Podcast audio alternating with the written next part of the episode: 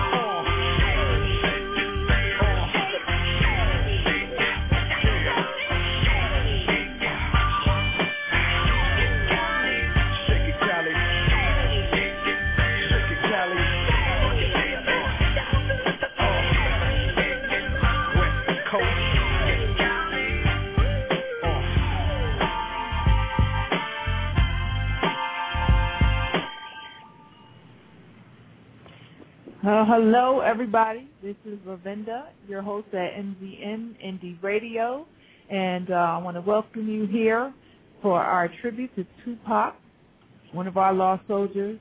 And uh, we're going to have a great evening talking about memories about Tupac regarding the man, his music, his talent, his his views on life, you know, some personal experiences from his friends, family, and fans, and of course from our special co-host uh, Mr. Troy Mann, who's going to be here um, also to talk about his inspiration of Tupac, as well as uh, Donald Tavie from the band Lakeside, who's also worked with Tupac.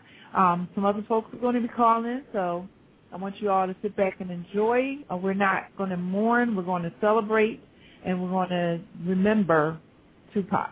So let me just go start off with talking about his background. You know, for those of you who are living under a rock that doesn't know anything about Tupac, Tupac was Shakur was born on June 16, 1971, in Brooklyn, New York.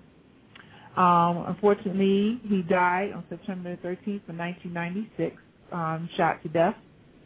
Tupac was a member of the hip-hop group Digital Underground, whose 1990 album featured the hits uh, Humpty Dance, we all remember that, and uh, Do What You Like. In 92, he began his solo career, and his debut album, uh, Tupacalypse, now propelled him to um, stardom and made him one of the more prominent practitioners of gangster rap. And um, a lot of people know that, a lot of people are big fans. If you're not, you don't know much about Tupac. His other albums and his appearances in movies such as Juice and Poetic Justice, that was with uh, Janet Jackson, helped him to become a mainstream pop artist. He also made headlines over a string of run-ins with the law, and there's a lot of people that go through that. And in 94, he was robbed and he was shot five times. He recovered, and in the next year, he released some more successful albums, Me Against the World and All Eyes on Me. Uh, however, he was embroiled in a complicated feud with some fellow gangster rappers and unfortunately was murdered in Vegas in 96. Now, if you all know about Miss Nikki Giovanni, the poet, she wrote All Eyes on Me, which is basically about Tupac. So, of course, fans still think Tupac still walks among us, and he doesn't. He is with God. So, you know, we want to just celebrate the fact that he did live his life here, however short it was, but we appreciate the time we did have with him. So, today we're going to play some of his music and we're going to talk to some, um, you know, fans and family. But first, I also want to introduce my special co-host, Troy Man. Troy Mann, you there? Yeah, I'm here. How you doing? Hey, how are you? I'm good. I'm good. You know, surviving, Wow. which is uh, the main mission of every person that lives on this earth. I'm good. well, I want to thank you for agreeing to be a special guest co-host. You're one of Tupac's biggest fans. And um, before I, I ask you some more questions about Tupac, can you tell us a little bit about yourself? Well, um, I've recently known that I'm I've stepped out of just uh, the section of just a music artist. I am known as an entertainer now, seeing as if I have done movies. Um, um, but I, I entertain. I entertain people that love to be entertained. I'm a I'm a music artist. I'm a producer. I'm a writer. Um, I, I'm an actor. So basically, you can see where you know I've kind of fallen the line of following uh, my idol, which is Tupac Shakur. Um, that's what I that's what I do. I, I do music. Um, I act. So and I've, I've been doing it for a while now. I've been doing music since I was four, and I've been, you know, I'm goofy, so I've been acting since I came out. So it's kind of second second nature with me, but that's what I do. Um, I just recently turned 18 on uh, April 17th. Um, I'm the oldest of four, so you know I got a lot to I got a lot to live for, and uh, I just thank God Well, that He's certainly keeping me here this whole time. Well, I'll, congratulations, happy birthday, fellow Aries. Thank you. And um, you are very talented. I've been checking out everything that's been going on with you, and congratulations on a lot of that um, activity. I can see you propelling into, you know, a great career. So tell me, how did um, Tupac inspire you? Um, a lot of people when they when they hear the word inspire, they think that once they're the person that is doing the inspiring, once they do something that's so remarkable that they automatically adapt to it or they take from it and they use it in their own lifestyle. That's usually what people take as the word influence. Tupac just everything of course his music it helped a lot, an awful lot, but really Tupac in general as a person, just how he was, I, I saw it in interviews and you know in videos how fun he could be and things like that, and it inspired me because you know everybody loved him, everyone loved him. There's a little bit of Tupac in everyone. You know, there's you can't go anywhere without asking a person have they heard of Tupac and not get a solid answer back. And it was just like Tupac he wasn't selfish. He wanted to he, he wanted to help the people that needed to be helped. And like I see that within me, I think that's why I relate to him so well. So Tupac has been my influence just because of who he is, not also of what he does, but who he is is what sold me. Wow, that's tremendous. So, what was it that you liked the most about him? You know, like name some characteristics about him um, that you know were pretty common for everybody that that really knew about him that you liked. Tupac is is ambitious. I must say, Tupac is very ambitious. He he has a drive unlike no other. When he says that he's going to do something, he gets up and he does it. And it's like you know, it's like instead of him sitting here talking about it, he actually takes action. He doesn't he doesn't wait, or you know, he doesn't think it over. Once he thinks of something brilliant, it's like bam, it's time to go. You know, all of a sudden. So really his ambition to, you know, not to just make money or not just to make music for people to listen to, but to try to change try to change the world. He saw the world for what it really was. Or, you know, it, the world's not perfect. People in the world aren't perfect. And he saw that how it really was and he took messages that he saw, such things as Brenda's got a baby and such things as keep your head up and you know, things about death. This is things that he saw. He doesn't cover it up and make it seem like his life is perfect because everybody knows that it wasn't. You saw it in the mainstream, you know. So it's like Tupac. He he took what he saw, and he figured if I show the people that don't see it, then maybe it can help. And he was he was absolutely right. And the people that did see it every day, they related to it and they grew from it. They knew that was their time to mature. Wow. Well, I I know a lot of people that are big fans of Tupac, and uh, I know a lot of artists that emulate their own careers behind the way he, you know, did his. So, how did his music style encourage you to actually begin your music career?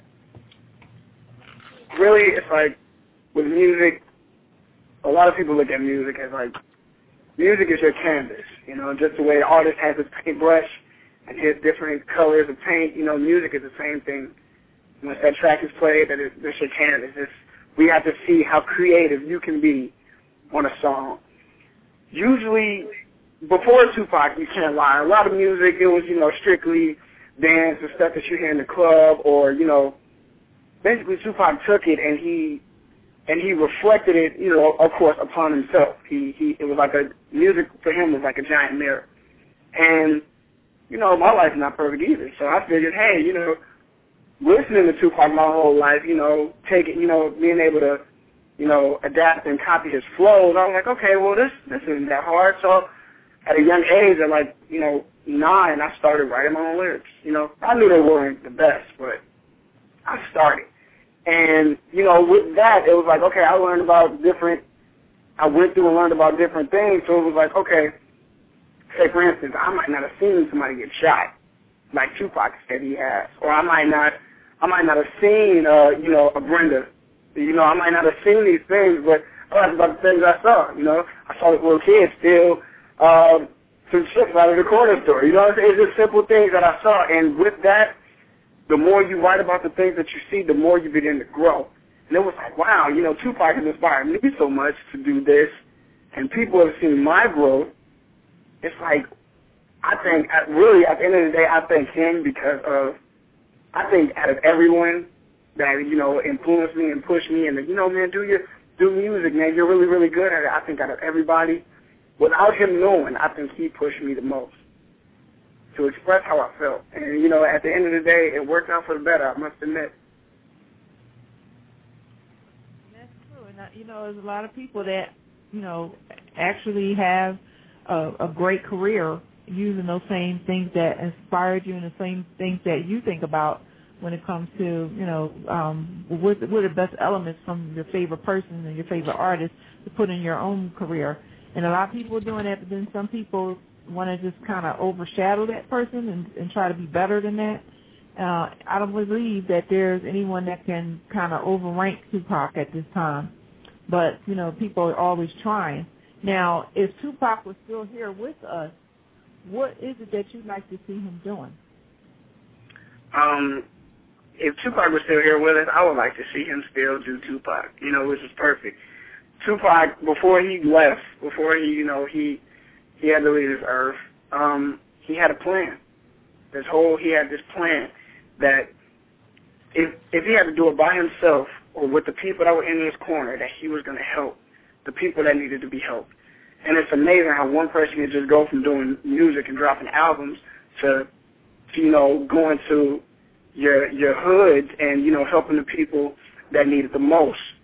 And it was like I could see Tupac basically right now. If he was here, I could see him. You know, I could see him changing what a lot of people music sound like now. Like all these people that are out now, they got this they got this music, these music out, and it's so simple and stuff like that. I think it would have changed if Pac was here. You know, I think that a lot of artists that are out now that are shining, you know, that you know maybe go in the opposite direction of Tupac, the the unpositive way, you know, wouldn't be here. I think that if they were here, they what they would rap about would be different. You know, I think that since he's passed, it just basically opened up a whole bunch of doors for these rappers to talk about any and everything.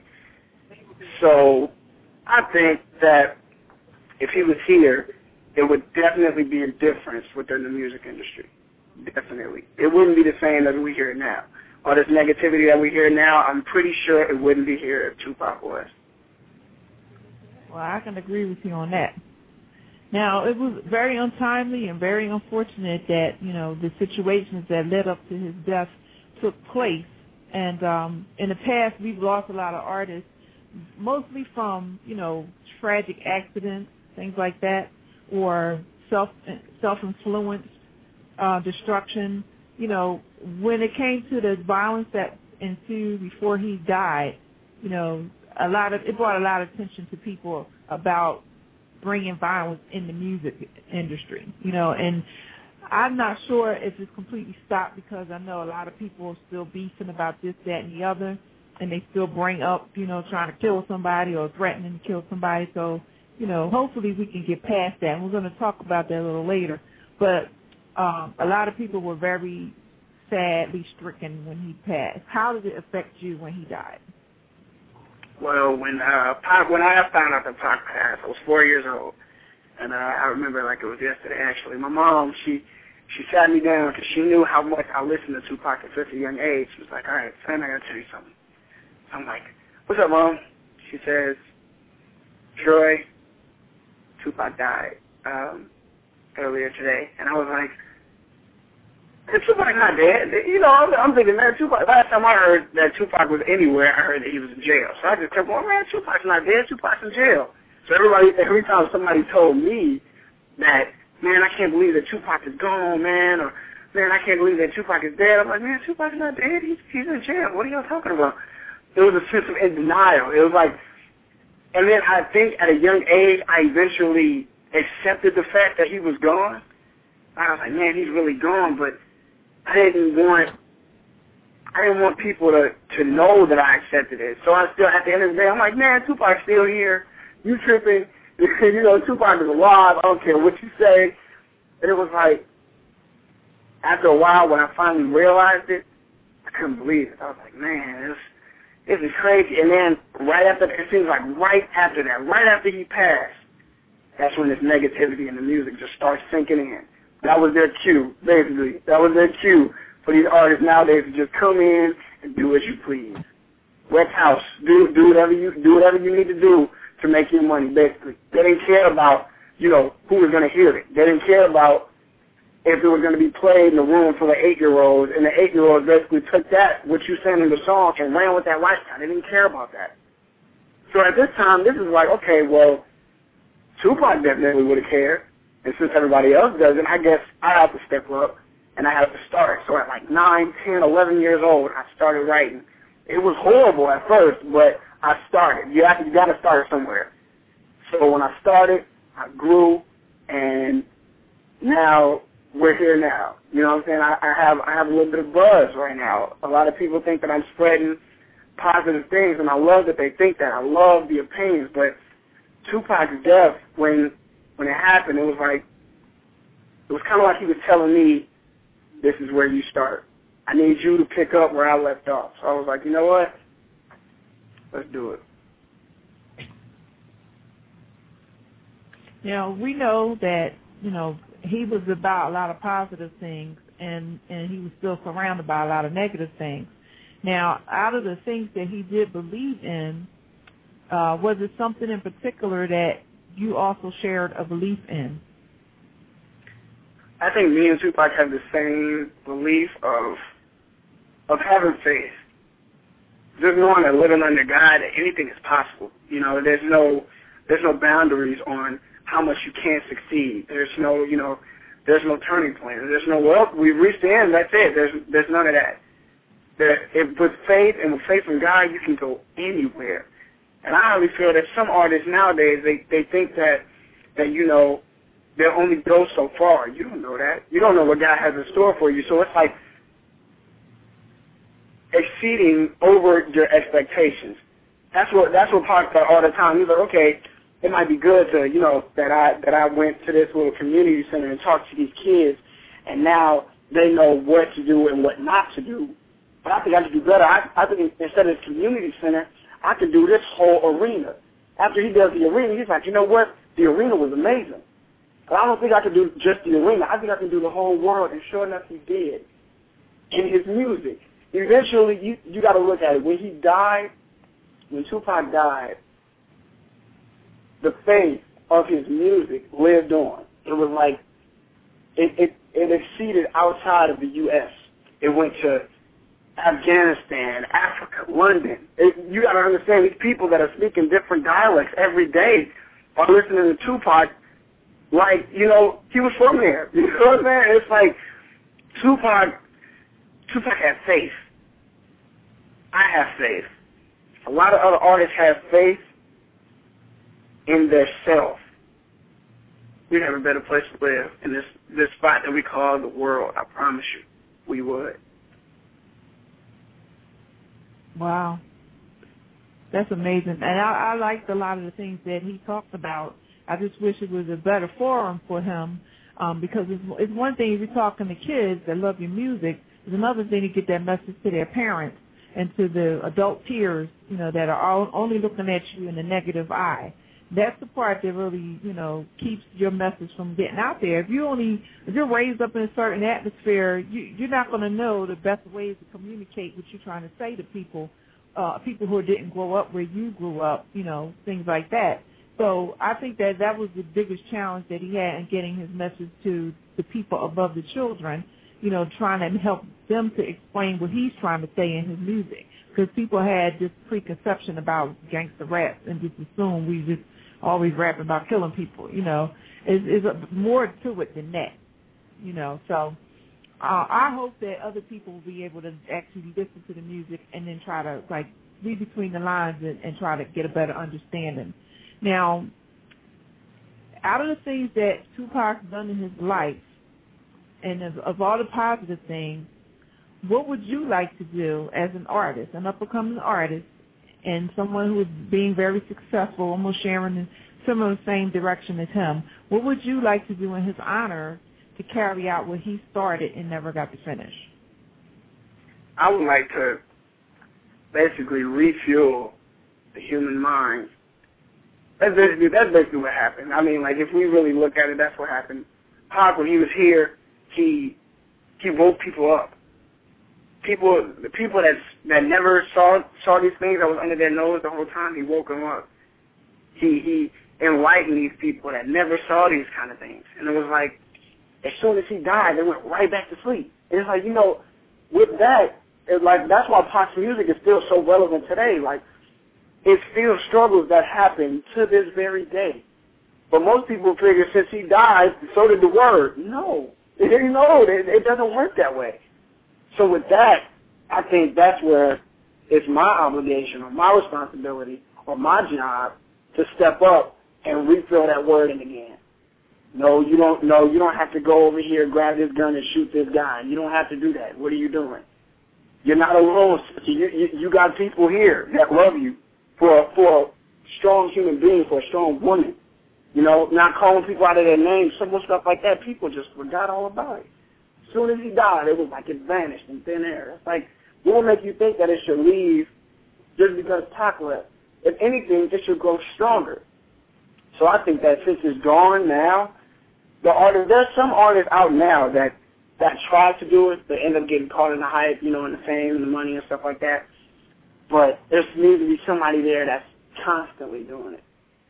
And just giving the word, uh, the the real word that Pac did, I think that's my responsibility. That's what I would want to do to carry on in his honor, you know, for him. And I'm so proud of that statement. I'm very proud of you, a young man at your age, thinking that positively, and you're gonna be a role model yourself for all these other little children out here that's just not getting it. There's a lot of kids not getting it because their parents didn't get it. So you keep doing what you're doing, and maybe we'll get somewhere with this. It looks like Thank we you have a much. caller. You're welcome, honey. Um, we have a caller from the area code of uh, what is that?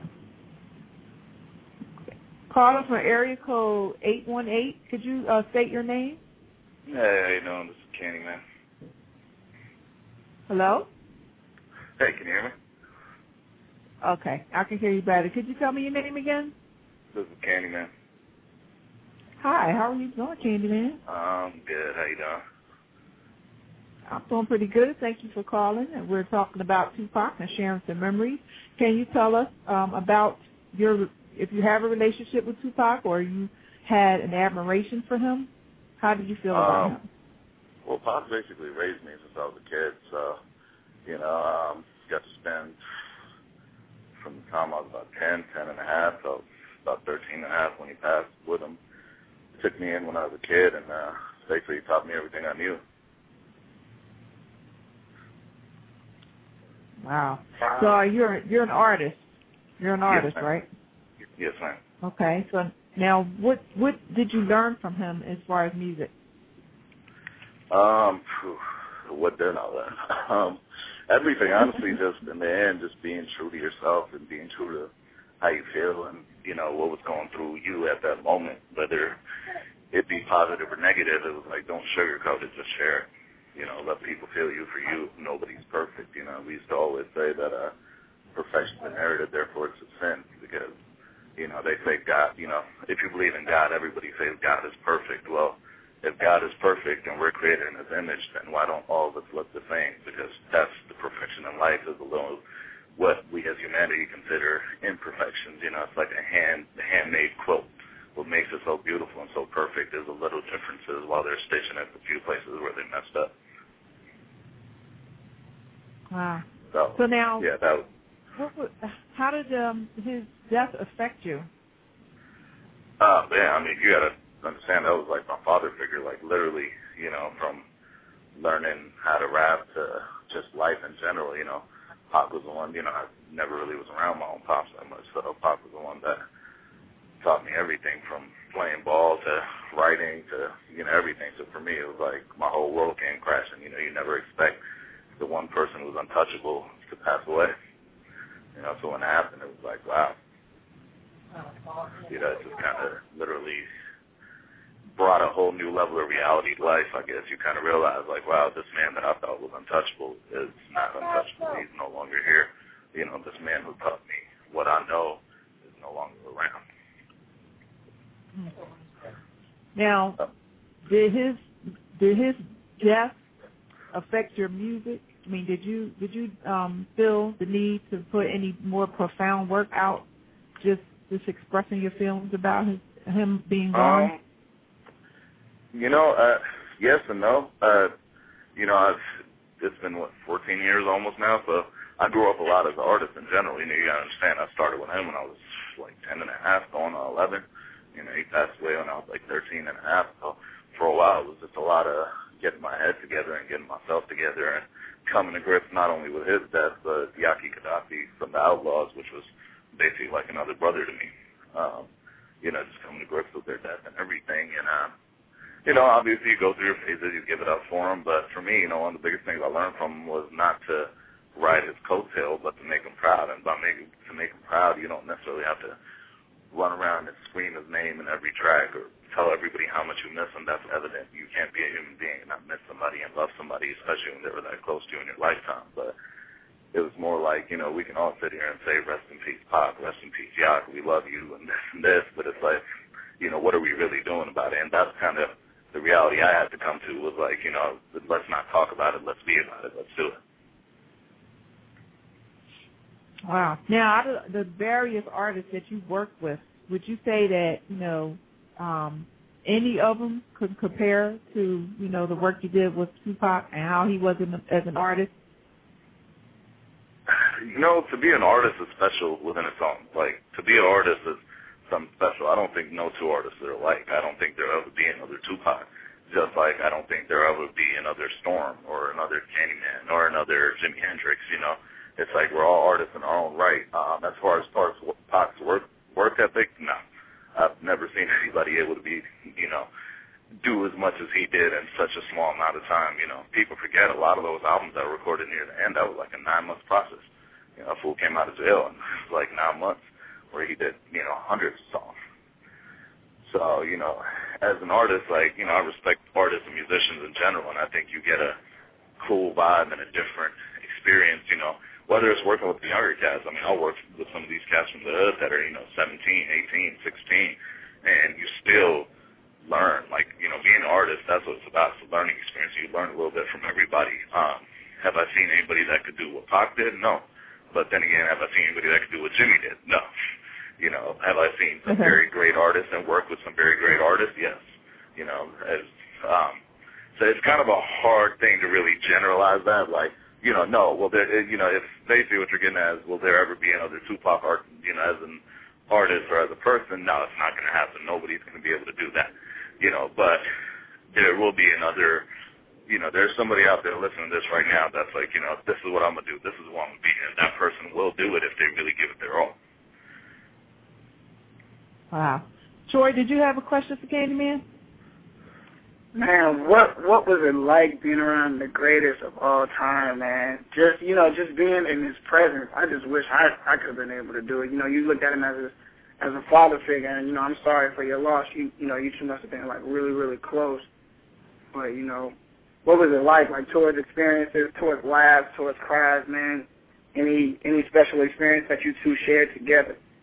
Um, man, every minute was special. You know, it was like every little thing was special. See, the thing with me is more than a lot of the other guys in the sense of, you know, because I was so young, I experienced a lot more of Tupac the person versus Tupac the celebrity or Tupac the artist. Like, you know, I always like we were joking about it. I was talking to one of my homies the other day, uh, and uh, you know, he was somebody that was around Pac too, and we were joking about it. Where I was like, man, I remember, you know, getting into it with this nigga in the car and like socking him, you know, and running out, and he's like chasing me or just you know that type of stuff. Like it was like, you know, it was just more like brotherly camaraderie there more than even the rap thing. The rap thing was like the cherry on top. Um, you know, experiences wise, I mean, dude, we shared it all from the laughs to the cries to just the real moments of sitting there and being like, wow, like, do you realize what you just did? Like, do you really see what's going on here? Do you see how many people are in love with you? You know, not, and you know, and then there was a downside to that, like, not being able to really go out and do what you wanted at times just because there would be 80 million people swarming him. There was no break. There was no like, hey, can I just be myself for two seconds? You had to constantly be working, working, working, working, you know. Um, but dude, I mean, as far as experiences, you know, it was so many I couldn't even narrow it down to one. I mean, like I was telling somebody the other day, more of a something that kind of brings a smile to my face to this day. I remember, um, I can't remember what movie came out, but we were in LA and uh, we went to Universal Studios. And uh, out here, you know, we go there. We're in line to uh, go watch this movie. I remember some uh, females like standing about 20 feet from us. And, you know, there was a group of guys, a couple of females, and one of the girls was like, "Oh my God, girl, I think that's Tupac."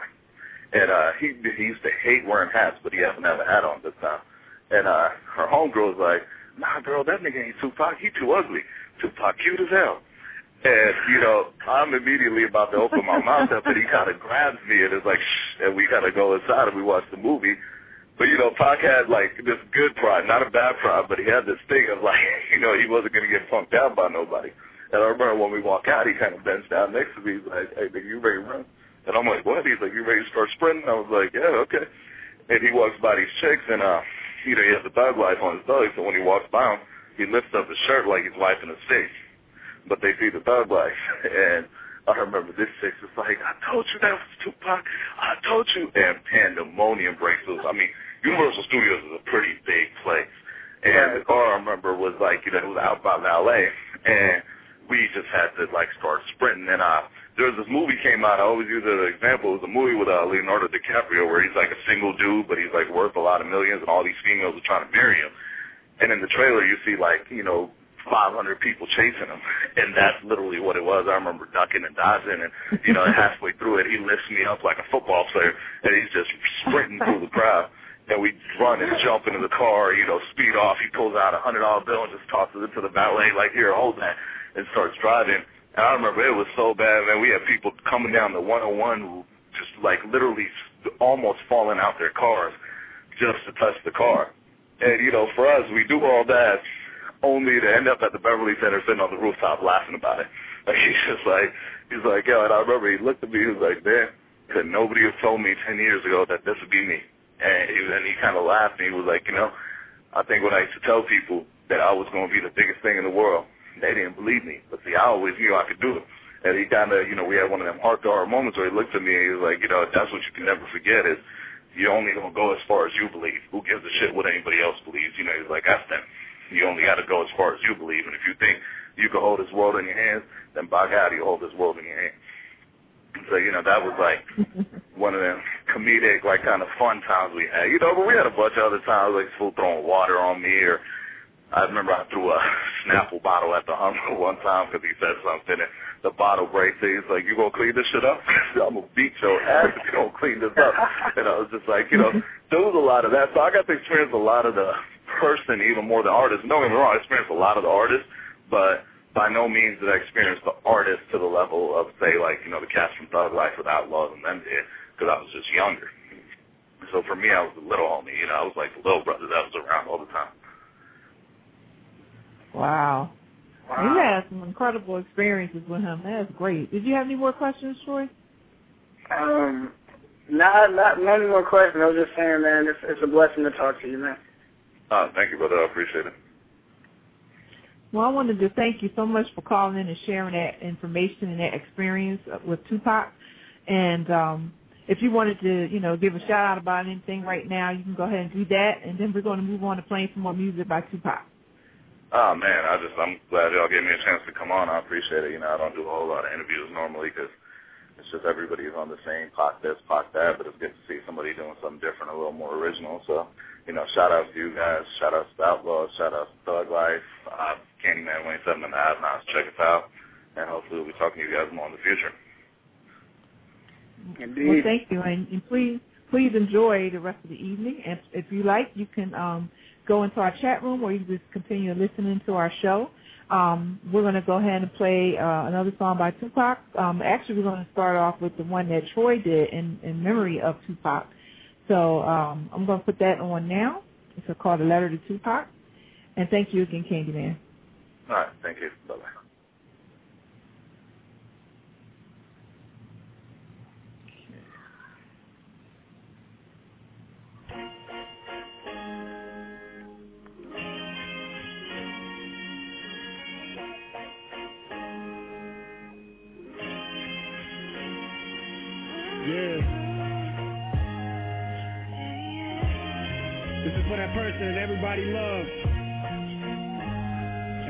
people love to hate. What up, Pac? It's been a minute since we last spoke. September 13th is when I last broke out into tears. No one sees, no one hears, no one notices. You've been gone for 14 years. You died when I was four, couldn't believe it. Rapping your songs and I could barely speak English. Mom said you passed, I was intervening. That's a trick, you just tricked me through a scheming. You say the greatest died on March 9th. I say they on the wrong calendar. No matter how big he was, he wasn't on your caliber. Everyone else would say Apollo, amateur. And if you lived, the Dodge would have been your only challenger. A lot of speculations on that whole night. Some say you faked it, some scream Suge Knight. But everybody knew that your future was so bright. Alright. We still feel you through them sound bites. Thanks to you, I keep my head up and never look down. You motivate my career. Yeah, I get around. All eyes on me when I step in different towns. But still, only one real rapper has the crown. That's you, my idol. All truth, no lies. So with that, I listen to your ambitions as I ride. I don't even think you dead, I think you alive Cause I see you when I look in your people's eyes But you ain't missing nothing special All the these days is flakier than stereo Diddy still dancing in everybody's video Garbage still coming through the stereo They ain't learned from Brenda, now the world got more holes than Cheerios Damn shame, when were we all awake? And it's amazing the difference that one man can make Some of us listen to you, knowledge they can't break Do it for yourself for Christ's sake so in case you aren't reassured, I'm an outlaw for life, sincerely yours. Your little brother, thanks for opening the doors. I'm going through for you, homie, no detours. P.S. We ain't dead, but the real have been outweighed. But we got the truth on our side, it's time to invade. I'm here to follow you, I'm no longer afraid. They can bury me at G2, no Gatorade. Yeah for the greatest of all time, Tupac Shakur. We love you and we miss you, man. I promise. Real talk. I'm not saying I'm going to rule the world or I'm going to change the world, but I guarantee that I will spark the, the, the brain that will change the world. And that's our job, is to spark somebody else watching us.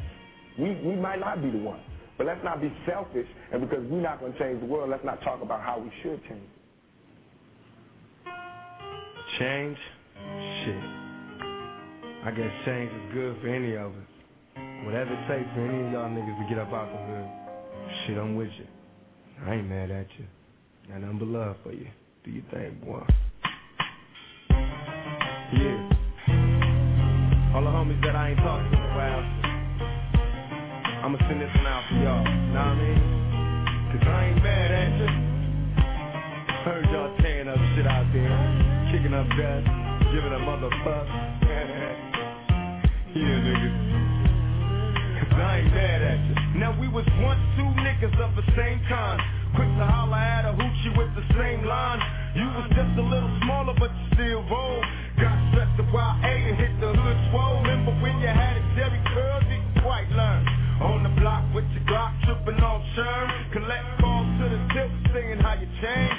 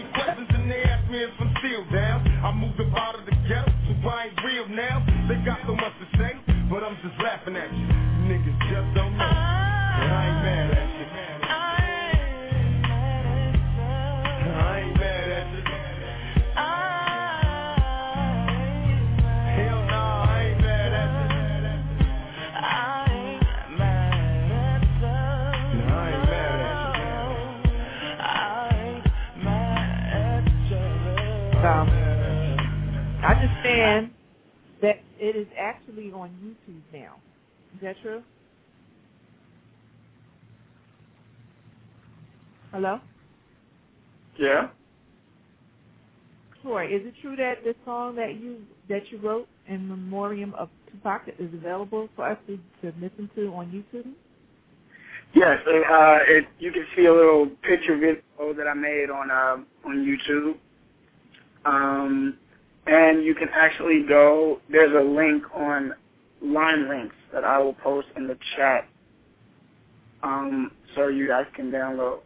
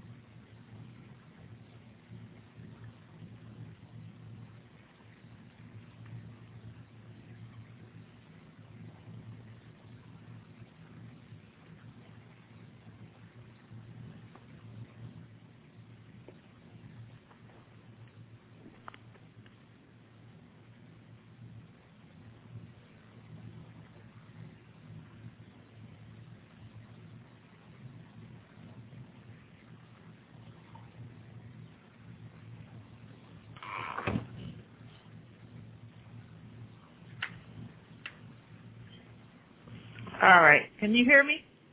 Yeah, I hear you. I don't know what happened. It's like it just kicked me out of the room. I'm like, I'm steady talking, and it just kicked me out. Oh well. Well, let me bring in this uh caller, and um we have another caller that's been patiently waiting on area code eight one eight. Let me bring them in so that they can um have their say about Tupac. All right. Hello, caller at area code eight one eight. Can you please tell us your name? This is Money B from Digital Underground. Hey, Money B, what's up? What's happening? How you doing? Thank you so much for patiently waiting. We just actually um, had a little technical issue. It just kicked me off the channel right quick, so I'm, I'm back. But thank you so yeah, much I was wondering in. what happened. Yeah, no problem. It's all Oh, good. I wow. heard Candyman talking. I wanted to say what's up to him. Oh man, I was trying to click you in while he was on, but I couldn't get it to work. So you know, sometimes they have to catch up with technology. They're not there yet. Good. Good. so, uh, what would you what would you like to share with us about your experience with Tupac? You had a lot. Yeah, I had a lot. you know, that was, you know, Pop was basically family. I guess you say like a little brother and whatnot. You know, I watched him grow from somebody who really wanted to be in the industry and who really wanted to get their music and their vision out and to somebody who actually made it happen. You know, I always tell a story. It was, it was um, I remember when, you know, when Digital Underground first came out, Pac was still around us. He was um, signed to, uh, he had the same manager when he was still in Strictly Dope and before he came up. But I used to take him around with me and open stuff like that. And when we would go to the radio station, KMEL, you know, and this was, I think this was right after we came off the first tour, so he's feeling himself. and I took him to the radio station to the to the wake up show with Sway and Tech, and basically all the questions they were asking me, you know, because it was about Digital Underground, and he was just so upset that they didn't want to talk to him about too much or whatever.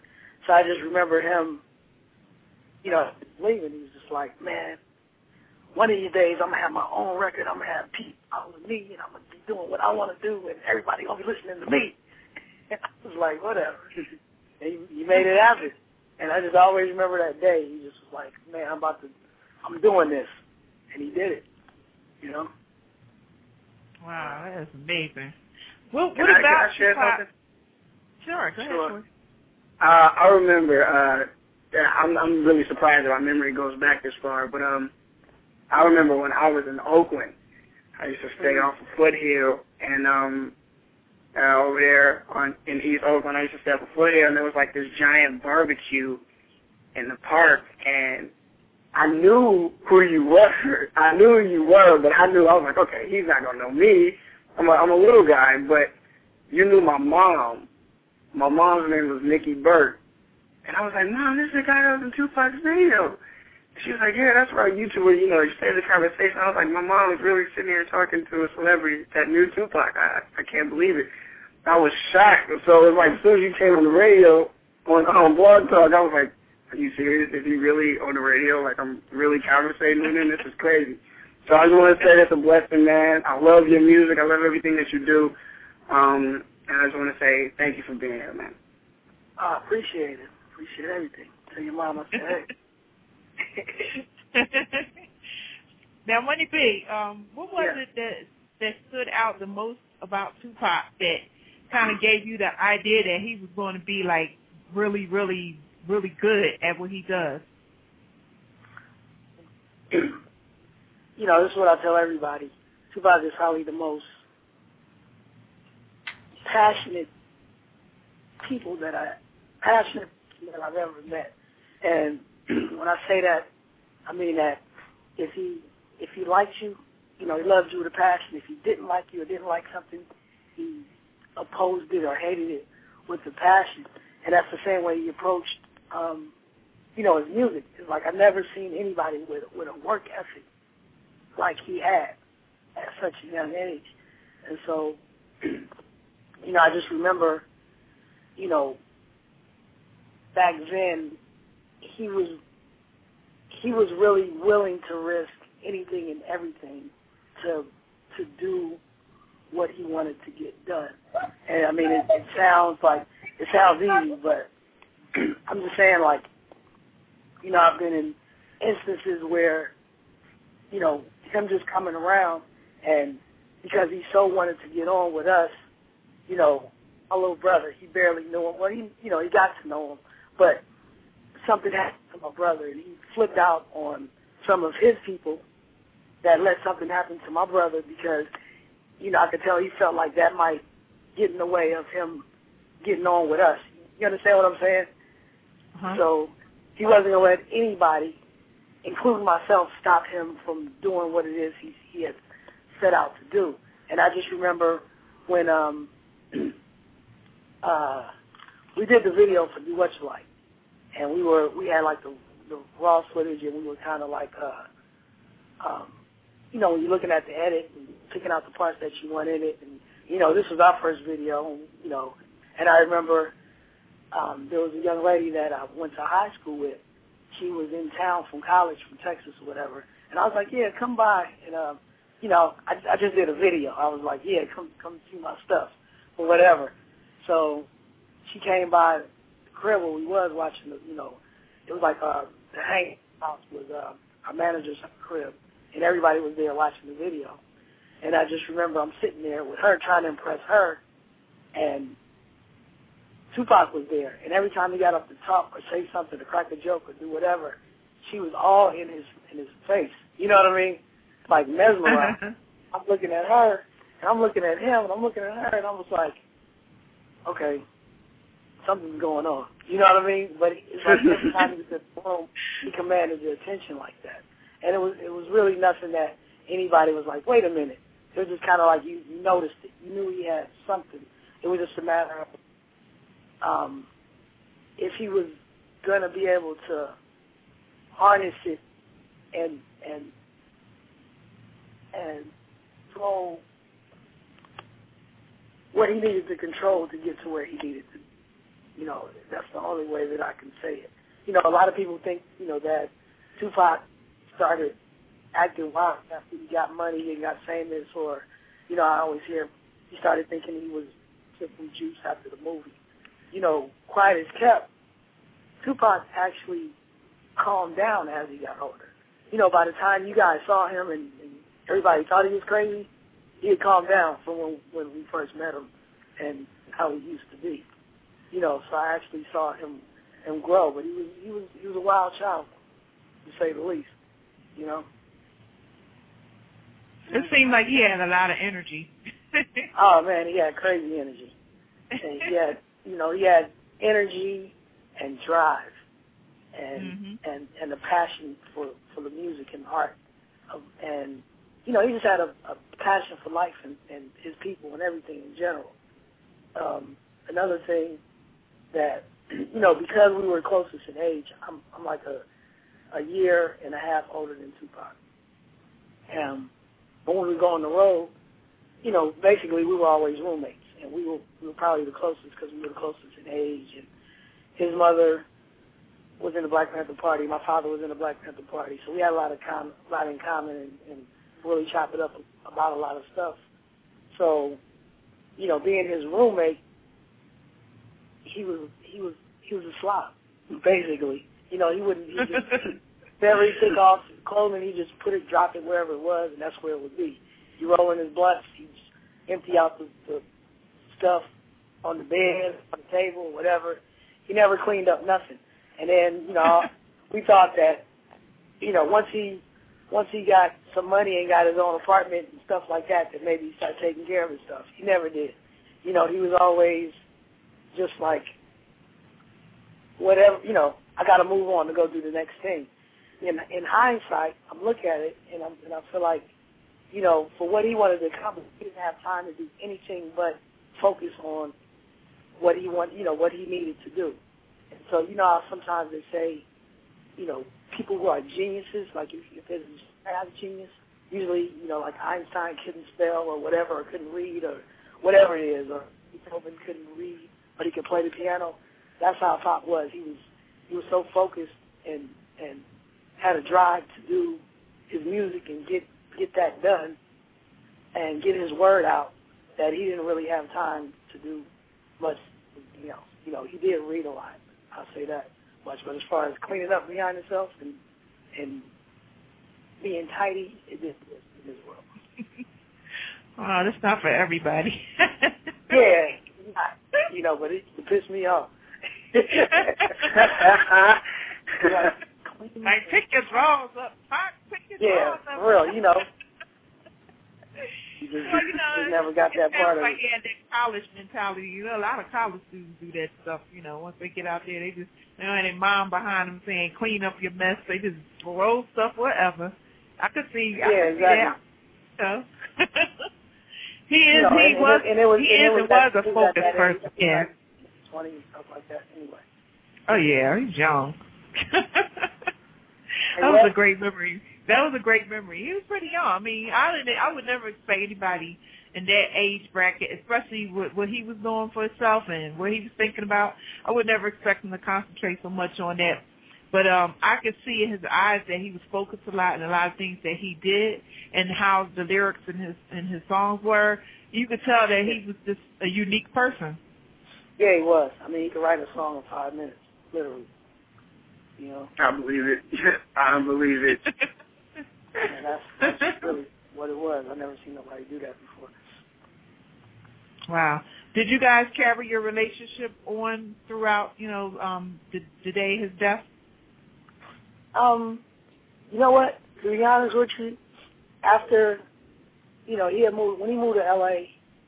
Uh, we would talk, and then when he got out of after he got out of jail um, for the last time, and he was with Death Row. I only seen him one time. I ran into him in L.A. at the House of Blues.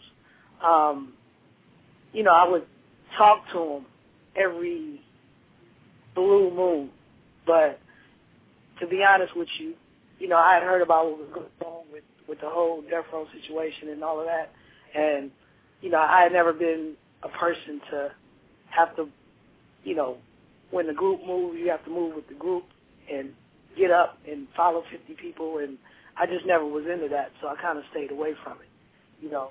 And then, you know, I would hear from people that, you know, from from our camp or people that knew him when he was with us that just used to tell me that it wasn't really a, a good situation to hang out in, hang out in, you know, and then other artists that I would talk to. So I kind of stayed away from from the situation. Like I remember, uh, I had spoke to him on the phone. He invited me to, uh, what is it? Uh, uh, he was shooting a, um, America's Most Wanted, you know, with Snoop, Mm-hmm. and I want to say, How Do You Want It? Those two videos, like the same weekend or whatever. And he's like, just come on down, da da da da da. And I was just like, you know what? I'll catch you when you come up here, or you know, when I see you, because I just heard about just how it was with that whole situation. So, really, after after he got out of jail the last time, after he signed with Death Row, I only seen him one time. You know, we talked on the phone a few times, but it, it's kind of like you know, when you have a a family member, like say you, you know, you have a brother or sister, and you and you you grow up, and then you know you go to college, and then you move this to this city, and your sister's in that city. You might not see each other, but when you do see each other, it's like you never missed a beat. You know what I mean? And that's kind of Right. how it was.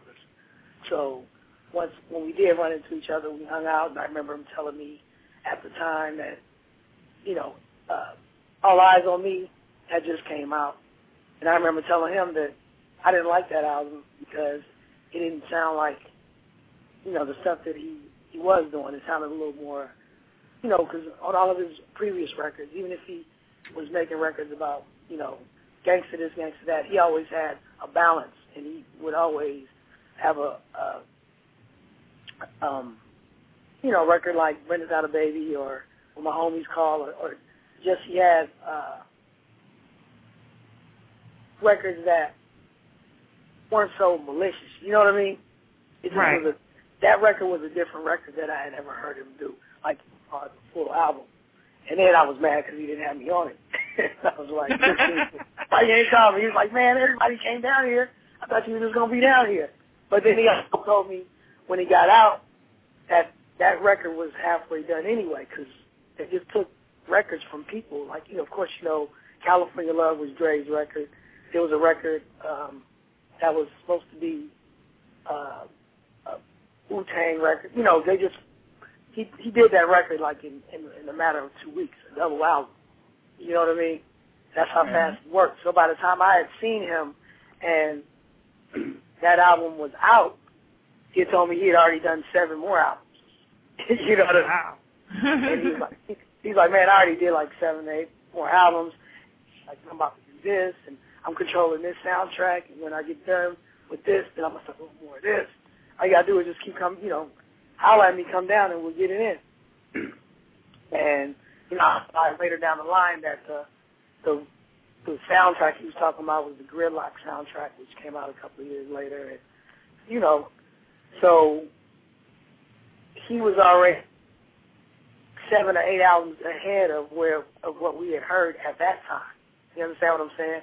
And he was already mapping out what he was going to do, you know, musically, um, business wise, and even politically. You know what you know uh, things that he was going to get behind and and start to do. So it was just it was just messed up when it happened because I knew that, you know, he was only 26 years old when he died. You, you feel me? Mm-hmm. Right. Uh, so Too he had, young. yeah, he had a lot more that he that he that he wanted to do and that he already had in motion that he had planned to do. So it was just crazy. Well, And and I'm. Mhm. you know, I was just saying as far as his music, he had he did so much music. It's kind of like I know personally, like four or five albums that I've heard that has haven't surfaced yet. You know, Wow. Before he moved to LA and before he did the Death Row thing, you know, he only signed to Death Row for nine. People think that it was like a long relationship, a long business relationship. So he did all that Death Row just in a matter of nine months, or you know, of course, starting to write it, he got out and got in it, you know, while he was with Interscope. But you know, I did he did an album with MC Breed. You know, and Breed is gone now, rest in peace. But I, I haven't heard any of those songs that he did. You know, a full album with MC Breed that I actually heard with my ears. That I haven't heard anybody come out with any of that stuff yet.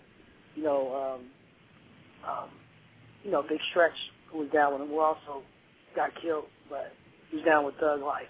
His brother, you know, the um, what was the uh, the um, I'm trying to think of the name of the group. Killing, but you know, they got like two albums worth of material I haven't heard. I know they're sitting on. There's a lot of music, as much music as that has come out and that we hear and that I know we will hear, is stuff that I know we'll probably never hear, but I've actually heard it. You know, Mm. I even got a couple of cassettes of some stuff we did back in the day. Wow.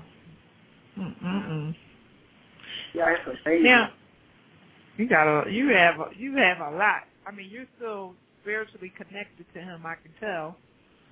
Um, is there something that you were able to, you know, witness of Tupac, like about his thoughts or plans that he was trying to um to move forward with that nobody else knows about?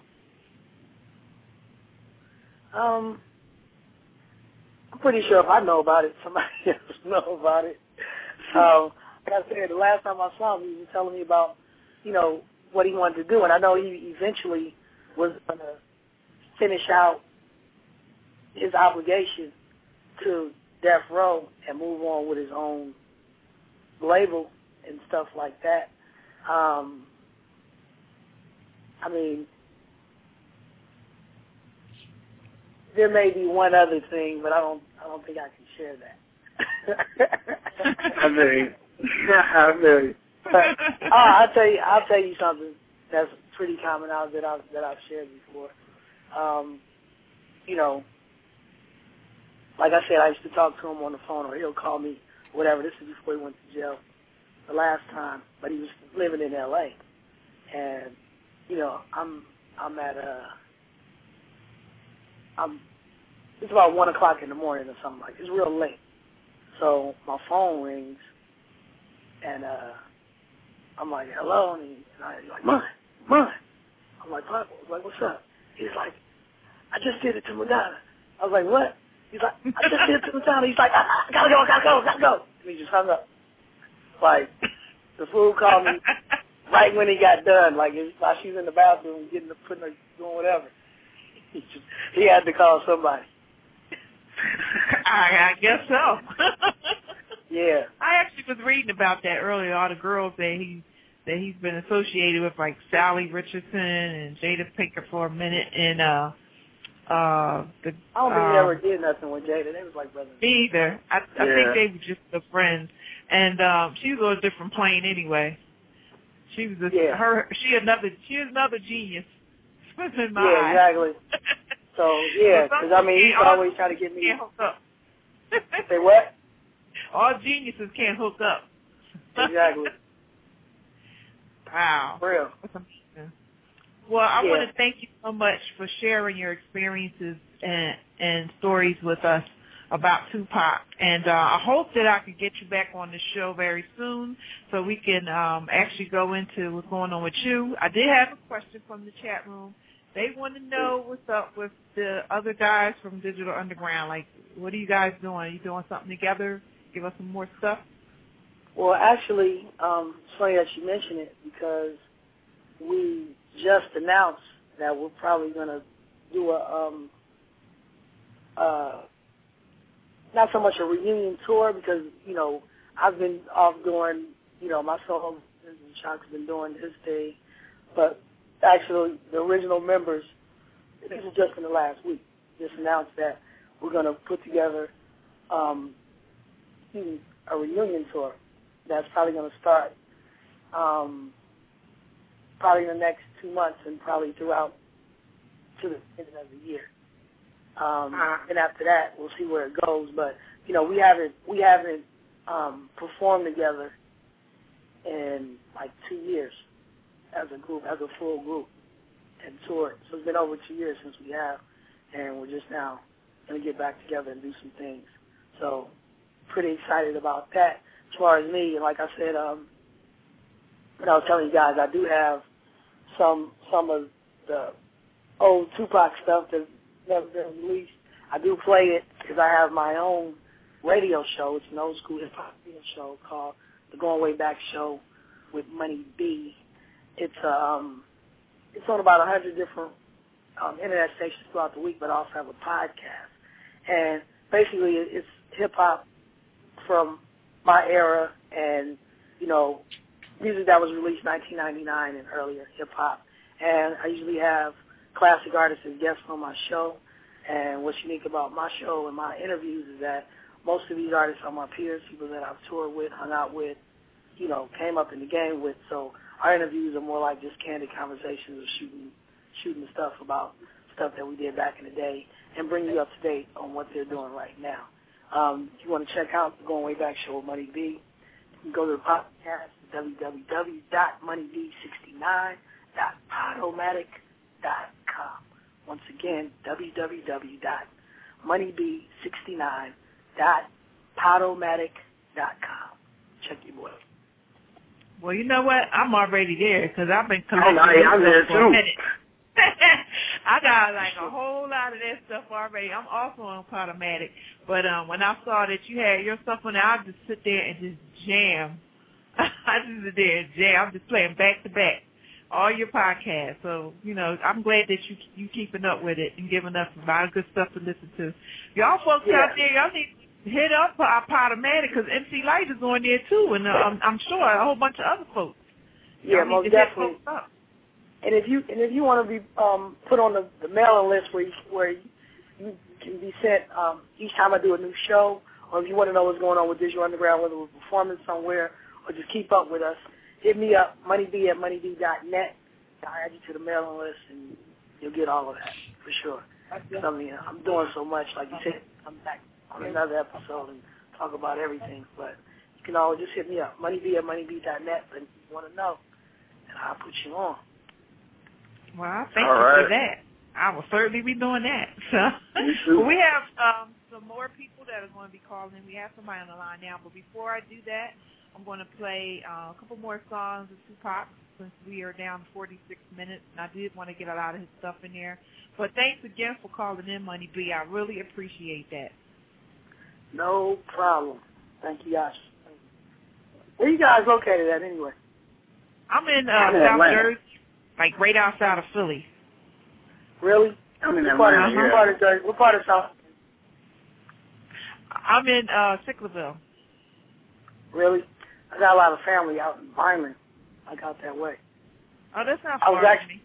Yeah, I was actually just in Philly. I, I can hear the accent. That's why I asked.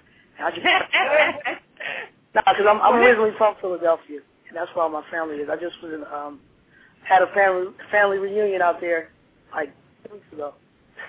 oh, well, you got to hit me up next time you in the neighborhood.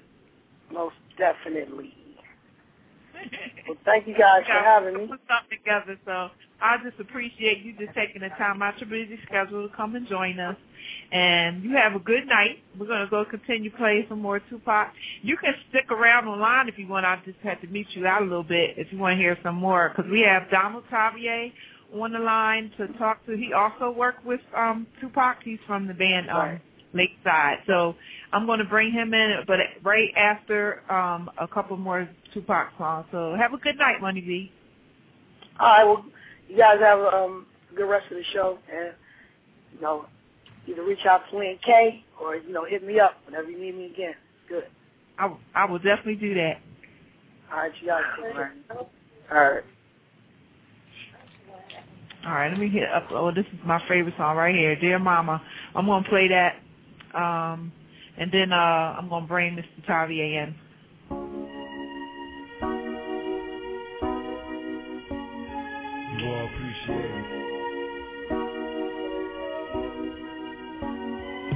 When I was me and my mama had beef, 17 years So back at the time, I never thought I'd see a face. Ain't a woman alive that could take my mama's place. Suspended from school, scared to go home. I was the fool with the big boys breaking all the rules. Shed tears with my baby sister. Over the years, we was poor than other little kids. And even though we had different daddies, the same drama when things went wrong, we blame mama. I reminisce on the stress I caused. It was hell, hugging on my mama from a jail cell. Thinking elementary? Hey, I see the penitentiary one day. Running from the police, that's right. Mama me, put a whoop into my backside. And even as a crack fiend, mama, you always was the black queen, mama. I finally understand for a woman it ain't easy trying to raise a man. You always was committed, a poor single mother on welfare. Tell me how you did. There's no way I can pay you back. But the plan is to show you that I understand. You all appreciate it. Dear mama. You all appreciate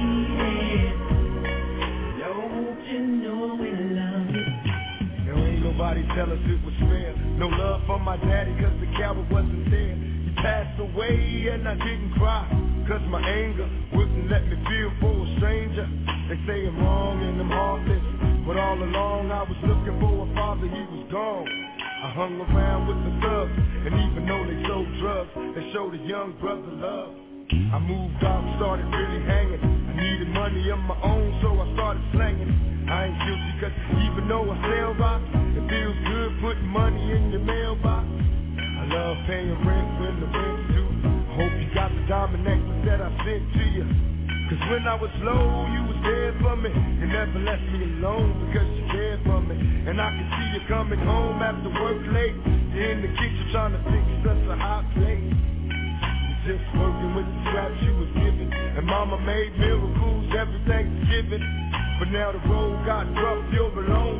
Trying to raise two bad kids on your own. And there's no way I can pay you back. But my plan is to show you that I understand. You all appreciate it. And dear mama, you all appreciate it.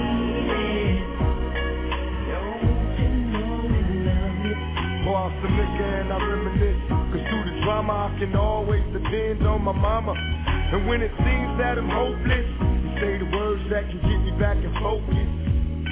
When I was sick as a little kid, to keep me happy, there's no limit to the things you did. And all my childhood memories are full of all the sweet things you did for me. And even though I act crazy, I gotta thank the Lord that you made me. There are no words that can express how I feel. You never kept a secret, always stayed real. And I appreciate how you raised me. And all the extra love that you gave me. I wish I could take the pain away. If you can make it through the night, there's a brighter day. Everything will be alright if you hold on. It's a struggle every day, gotta roll on. There's no way I can pay you back. But my plan is to show you that I understand. You all appreciate it. Mama. You appreciate it. And dear mama.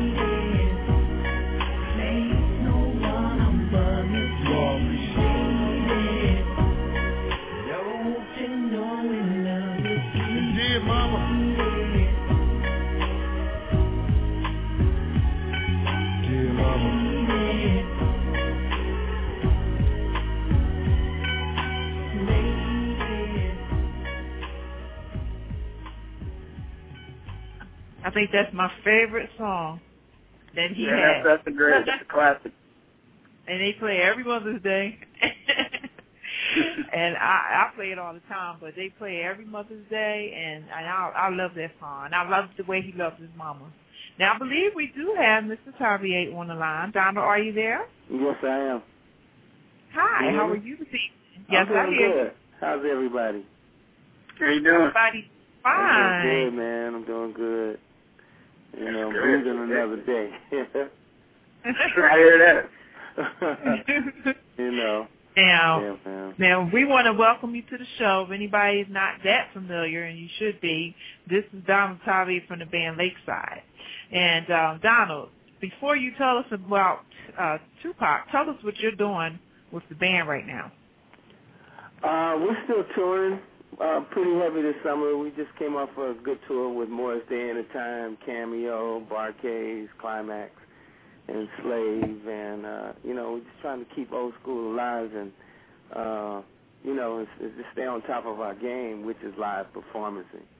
You know, so uh, I've been doing that, and um, I have some singles out myself that I'm doing. I have one that's coming out called Cha Cha Cha that um, I think is going to make a lot of noise. I, I started to go the Steppers route, but I decided to, uh, since R. Kelly went that route, to do something that it, there's more people that cha-cha than step. So I said, well, let me let me rock it the, the the opposite side of where he went with it and see how many people I can reach. And everywhere we've been playing it, it's been going through the roof. So that's my focus right now. You know, is to to to stay true to the art. And I'm so happy that you're doing that because I love live performances. Yeah. Nothing better than that. Nothing at all.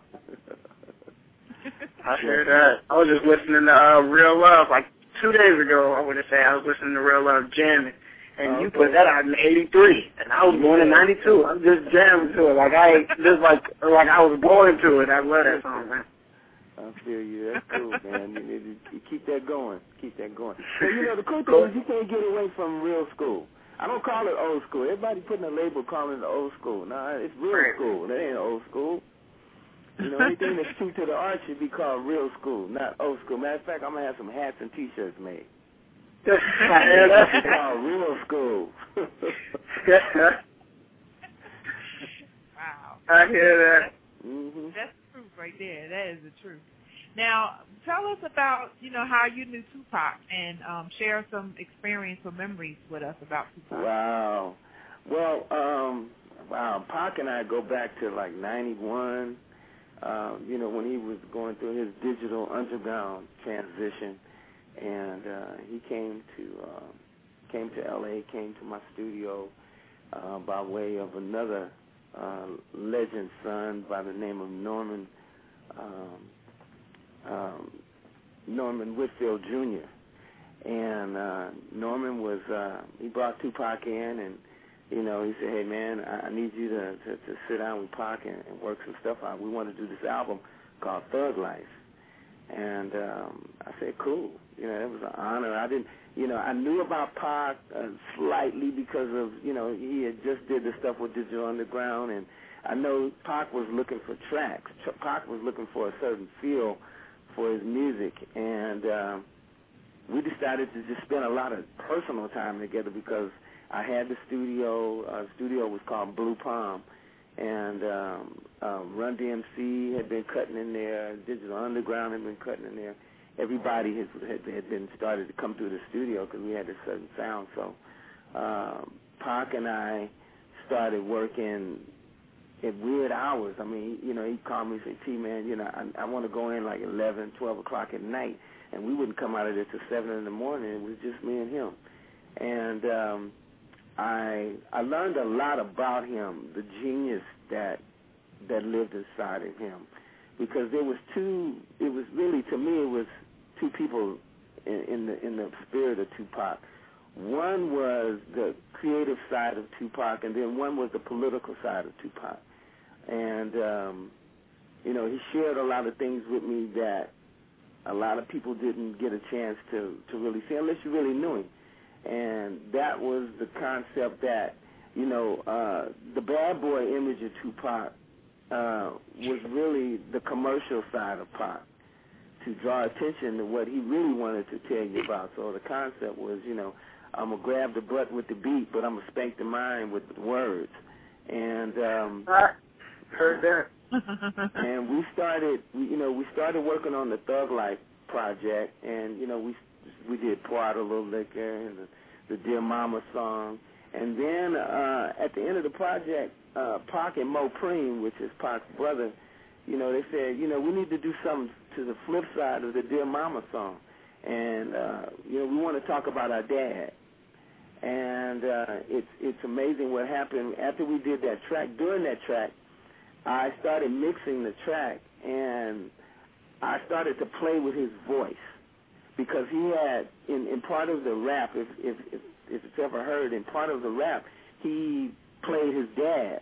In other words, the first two verses were the first verse was Pac, second verse was Mopreme, and then the third verse was the daddy replying to what they were uh, uh, talking about, you know, in their discussion about their dad and how their dad wasn't there for them, and you know how they had to how they how they had to lean on their mother's strength. And um, I uh, detuned, and what I mean by detuning, I took a vocal processor and I pitched his voice down to where it didn't sound like Pac. It sounded like uh, someone with authority, like a dad, and make the voice real heavy. And he flipped out. He said, "Gee, what did you just do? What did you just do?" And I said, "I pitch transposed your vocal." So it kept him in the same time, but it made it deep, made a deep sound with his voice. And from that point on, he started doing it in a lot of his hit records. And uh, you know, it, it feels good to know that I created that tone, that tone for him, and because he started using it on a lot of the records. And um, as time went on, after we did the Thug Life album, he made his move over to Death Row, and then um, you know it went, went another direction. And but yeah, I did get a chance to really learn the the the, the wow the vibrant, uh, wonderful spirit. He was soft spoken in a lot of sense. You know, it, it, it all turned once he went over to the Death Row thing, and I think it, it had to do a lot with uh, just you know uh, the media hounded him.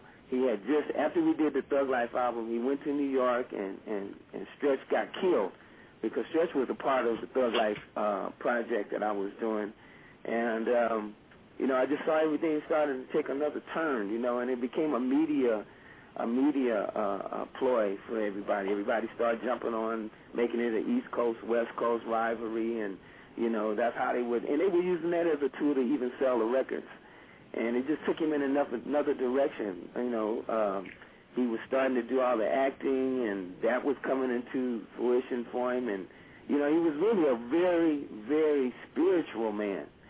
And um, you know, there'll never be another one. There'll never be another pot. And it wasn't so much of what he was talking about; it was the spirit in his tone, you know, in his vocals, in his voice. Some people have an anointing just when they speak, and when it came to rap, you know, he had an anointment. I do believe that.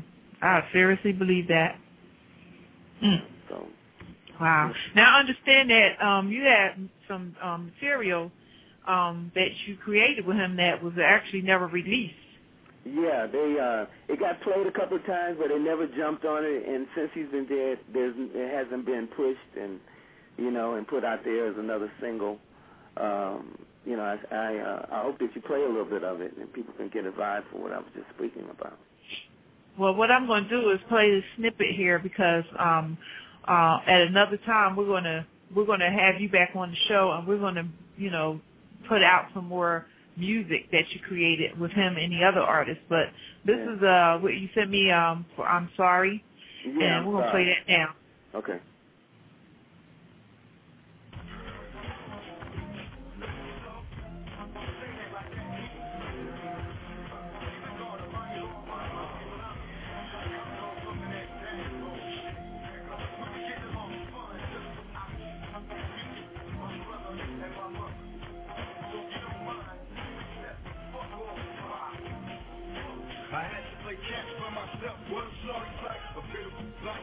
For a sorry night.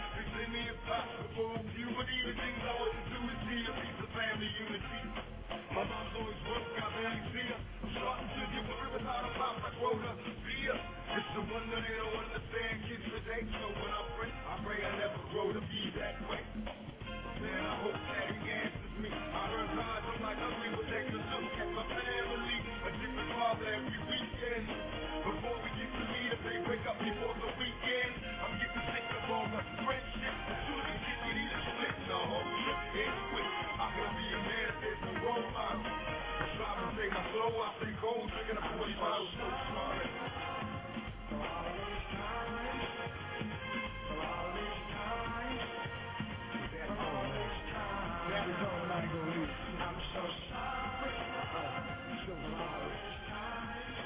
Your daddy's dead now, boy.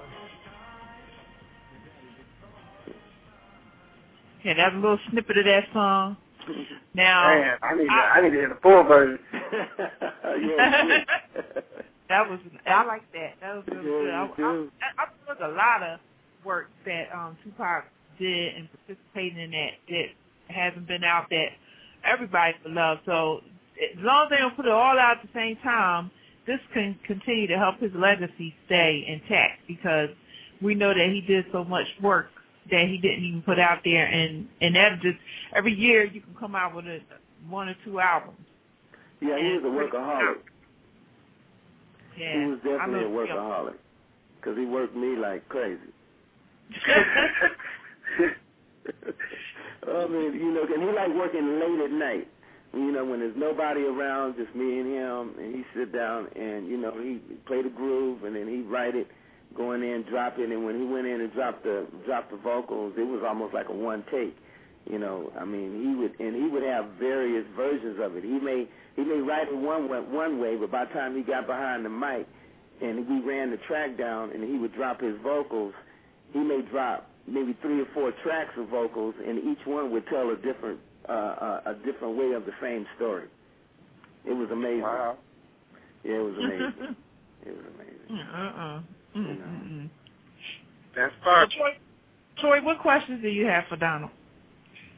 Um, again, I, I think I have the same question for Donald. The vibe of just being in the same room as Tupac. What like, what energies did you feel just being around him?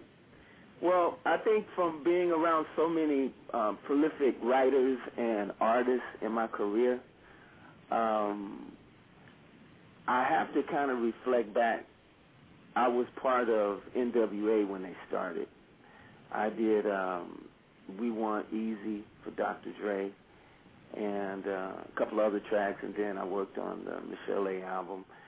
So I got a chance to, uh, you know, uh, before I even got with Pac, I was already aware of, you know, where rap was going, being that I was coming from the R&B uh, world. Um, what I noticed about uh, Pac is the is his spirit, because he was nothing really like the image that was being portrayed about him. He was he was like a sponge and he was feeding off of everybody. I mean, you know, he he never. I never know. I never noticed him to turn or have a ego or attitude about people who would come in the studio and be around him. He would just feed off of everybody that was in the room. He was just like sucking spirit from everybody, and then in turn, he would turn that into what he, how he perceived things and how he wanted to talk about things, even from the standpoint of. Um, him being in Oakland and because he he did discuss with me some things that he was going through that when he lived in Oakland and coming up, you know, in the black family, I mean the Black Panther family and uh just politically he wanted to establish a career that would allow him to try to uh, make things better from the political standpoint, but he needed he needed a platform to do it from and rap was his platform but you know he he still at the same time he had to be politically correct about how he approached a lot of things about what he said because you know at that era in the early 90s you know uh a lot of people in the political world was you know trying to get rid of rap because they knew that it was a, a, a way of being able to speak about the political plight that we were going through as a people uh, we we were creating a platform where you know there were no rules, you know, and you couldn't stop it because it was a cult. It was a, a culture of things that was in that movement of being able to speak your, you know, have, have freedom of speech, and and he capitalized on it, and that's what made everybody focus on Pac is because he was really one of the first ones to really step out of the norm and be able to come with it. Right. So you know, Wow. politically, uh, you know, America had to deal with that, and um, you know, they tried to turn it a certain way, but you know, when there, like I said, when there's an anointing, it, I don't care where you at. When you speak, people listen. You know, there's a saying that says, "The lips of wisdom are sealed, except to the ears of the understanding." And when you are of a kindred spirit, like Pac was, everybody that gets it got it, and they tuned in. They still tune in. I don't care what he's talking about. If he's, you know, clowning something or he's serious about something, you can't help but listen. And it's the spirit of Pac that will always be here. Well, I'm glad that we still have that. Yeah, You know, Of we course. everybody keep the love alive. You know. yeah, Yeah. yeah, yeah, without a doubt, Uh, doubt. I wish more people use that platform to really talk about something that had significance to it, because it's, you know, I'm, not downing anybody per se, but you know, when you have when you have people's attention like that, it's our responsibility as artists to talk about something that's going to up, uplift us spiritually, physically, monetarily, and all in every way that we can. You know, we got to use it for, for for positive sense. You know, like I said, it's all about once you get somebody's attention with the beat, spank the mind. Spank the mind, huh? Spank the mind. You know, be clever about it. Be clever about it. You know, but we got to do that. We got to use we got to use this juice we have in a in a positive sense. Now, as an artist and and being able to see, you know, directly what's going on in the industry, um, what are your thoughts on, you know, the status of the, you know, the way the situations pursued with um, the different coasts of rappers, you know, and the violence and the beef that went on. Do you still see that as an artist going on? I think it's I think it's it's coming to a head because I think everybody understands. It's because it's not about so much talking about what's going on in your neighborhood. It's talking about what you're going to do about it. More so because you know everybody's got the same plight. You know of, of, of survival skills. How we gonna get? You know how we gonna? If the man still got his foot on our neck, well, you know that that that uh, song and dance has gotten old now. So, you know, we have so many ways to become more independent than depending on the government or depending on somebody else to make a way for us. You know, especially artists. I mean, we have now we have the internet. We no longer need record companies to make a living. Now you can become an independent artist and you have to look at it in the sense of if I try to get a if an artist tries to get a record deal at a record label you're already in debt from coming out the hole. So now you got to, it's uh, how I'm gonna get out the hole and be successful. Within the same sense, you have to look at the internet as now, if I can get my product recorded, like Pod did, I have a vehicle that allows me not to be in debt, and it gives me access to everybody in the world that has a computer to buy my product versus if I get my stuff on the radio, I only have access to the people that listen to that station. And it's just like your station now, you're on the internet. You have national syndication on your on your internet on your internet station, and everybody in the world that has a computer can tune in to what you're doing, and uh, we as artists can sell product. So there's really no excuse for us to be successful in the music industry anymore. You know, so it's not. But now it's all about you know you being um, unique and independent about your product, and and be you. Don't don't mock what you think is successful, because what what we listen to on the radio is stuff that we're conditioned to like. When people listen to you on the on the internet, they're not conditioned to like you. They like you because you're you're unique, and that's what's missing in the music today. Is on the commercial side, a lot of artists aren't unique. When we were coming up in the '70s, Lakeside, Cameo, Ohio Players, Con Funk we all had a, our own sound, and people liked us because we sound like Lakeside, or Con Funk sound like Con Funk Shun, or Ohio Players sound like Ohio Players. And that is what gives you a career is being unique and putting out music and letting people like you for you, not because you sound like blah blah blah. You know, and then the the, the independence of internet allows us to get back of being unique artists, but at the same time we can make a comfortable comfortable living because we have access to everybody in the world that has a computer versus everybody that listens to a radio station, which may be 50,000 in your city, but it's 50 million people got computers, 50 billion people if you really want to count it. Mhm. So that's, That's the, true. you know that's that's the route to go now. You know, it is about getting back to being independent and uh and you know and, and, and doing you. You know, don't do it because it sounds like somebody else. That that that's a short lived career. So I'm hoping that all the artists that are coming out today learn how to be true artists and go back to being unique and being themselves and let people like you for you. And, and I hope the same. I do.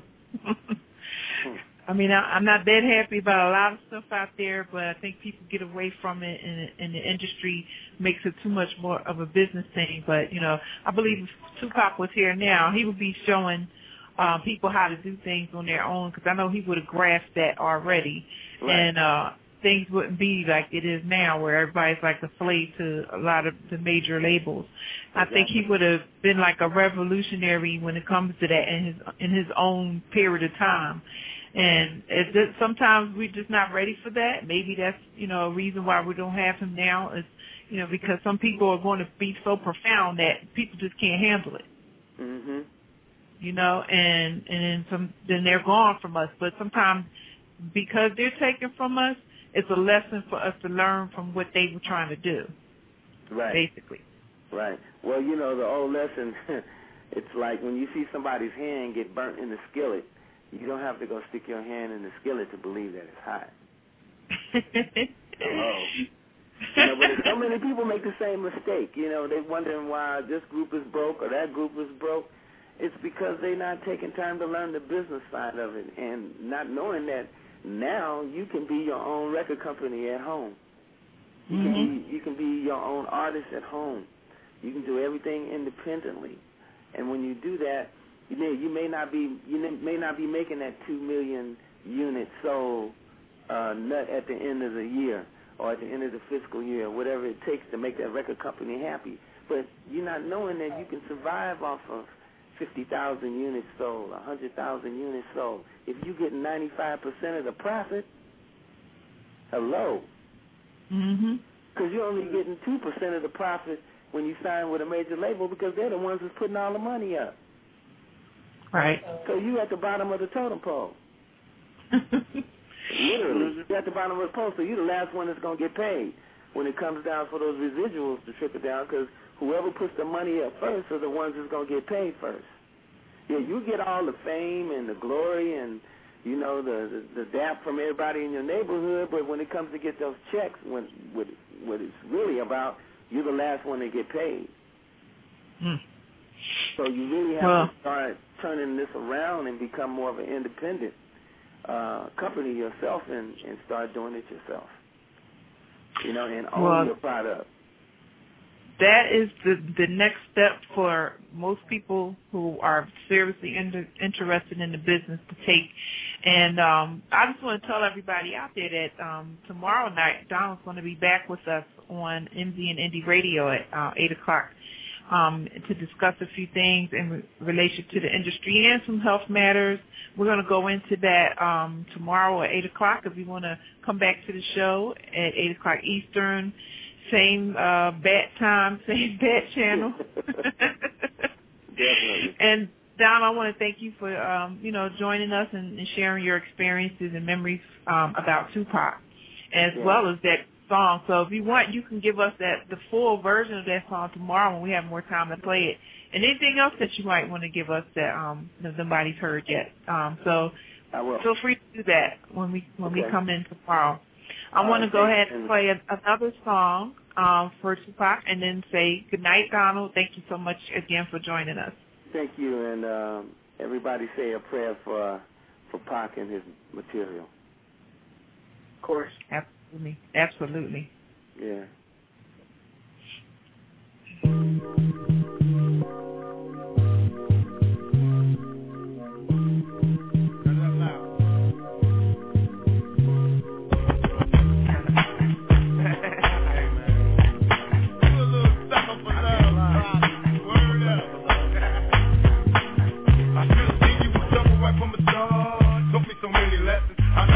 broken hearts. So many questions. When this began, we was the perfect match, perhaps. We had the problems, but we working at it. And now the arguments are getting loud. I wanna stay, but I can't help from walking out. So little way. Just take my hand and understand. If you could see, I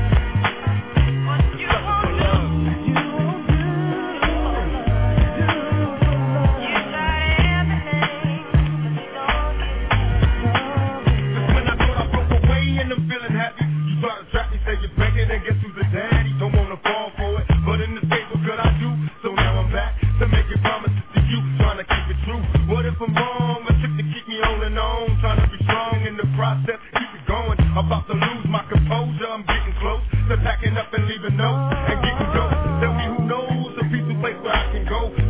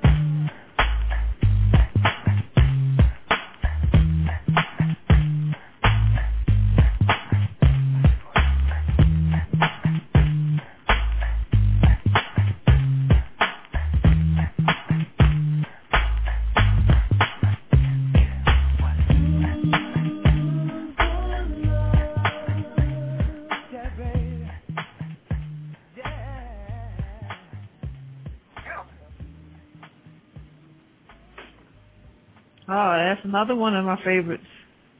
Oh, I like too. that. Yeah, I, I love that he, you know, he can take someone else's like music, you know, the, the sample or whatever, and and Yeah. like just put something unique to it that just it it, it just to me sometimes it overshadows the original one because he just put so much more life in it, you know. Right. I think uh, one of the one of the samples that he used that I just recently found out was a sample. Uh, uh, Stevie Wonder song that that girl think that she's so fine. Out of nowhere, this this guy gets this harmonica sample, and I hear what Tupac used in So Many Tears, and like I was half asleep when I heard it, but as soon as I heard it, I woke up. I was like, "Whoa, Pac sampled that!" It's just he he takes he takes from the late and the great, and uh, he basically remixes and remixes it into his own, and he turns it into something even better. So, you know, which a lot of people try to do nowadays, but end up failing because you know they're not Pac. But he's he's pretty good when he does that. Whoever produces, they're pretty good when they when they do that. yeah. Well, I wanted to um to ask you another question um because I know that you're doing so much right now and you're so busy. Your career is just taking off. Now, out of the things that you're doing, what do you think would make Tupac the proudest about you if, he had known you personally for what you're doing now? I think what would make Tupac proud, um, basically is me waking up and, you know, giving it my all. You know, that's that's one which are which is definitely make him proud. Uh, what else will make him proud is basically staying true to myself, you know, not letting anything or anyone break me. Um, and you know, helping who needs to be helped, helping what needs to be helped. The same thing that he did, basically taking it and doing it now for, you know, the, the generation now, for, for the people here now. I think will make him extremely proud. And I do it as if he's here, as if he's still here. So you know, I still, I still am highly motivated by Tupac. So with this, you know, I look back and I was like, okay, what would Tupac do in this situation? And I use it, and um, it, he definitely motivates me still. So that's what I would, that's what I would do. Wow. Now the song that you that you um created, Letter to Tupac, that we played earlier, um, what were you thinking about when you created that? I was thinking, to be honest with you, I was thinking how long it's been since he's been gone. That's what I was thinking. I was like, really? It has been over a decade, really. It's been 14 years since he's been gone. But really, my manager, my manager, Kevin Nesty, he came up to me. He was like, Troy, you know, Tupac died on September 13th, right? I was like, yeah, I know. He's like, you should do your letter to Pac. I was like, that is not a bad idea. I'm going to start that right. He's like, and then we should release it on September 13th. I was like, you know what, Kev? Let's do it. So I started writing immediately. I just just went straight into it. Every time I would say something that, that represented Pac in, in such a good way, Kevin would be in the uh, Kevin would be in the kitchen and just start laughing. He's like, man, that's good. He's like, "You keep going. That's good. That's good. But really, that's what when I I just thought of Tupac's legacy when I wrote that song. The beautiful, beautiful side of his legacy, even the bad sides, and I turned it into positive things of how he would do it.